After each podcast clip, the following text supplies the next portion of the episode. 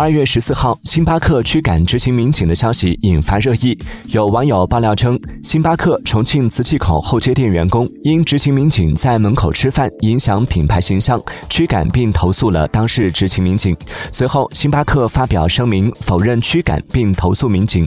声明称，二月十三号下午五点左右，有四位民警来到门店，门店安排民警在户外客区就餐。后因有其他顾客希望在户外客区就餐，门店伙伴与当事民警在协调座位时，因言语不妥引发沟通误会，对此致以歉意。但事件过程中不存在网传的驱赶民警及投诉民警的情况。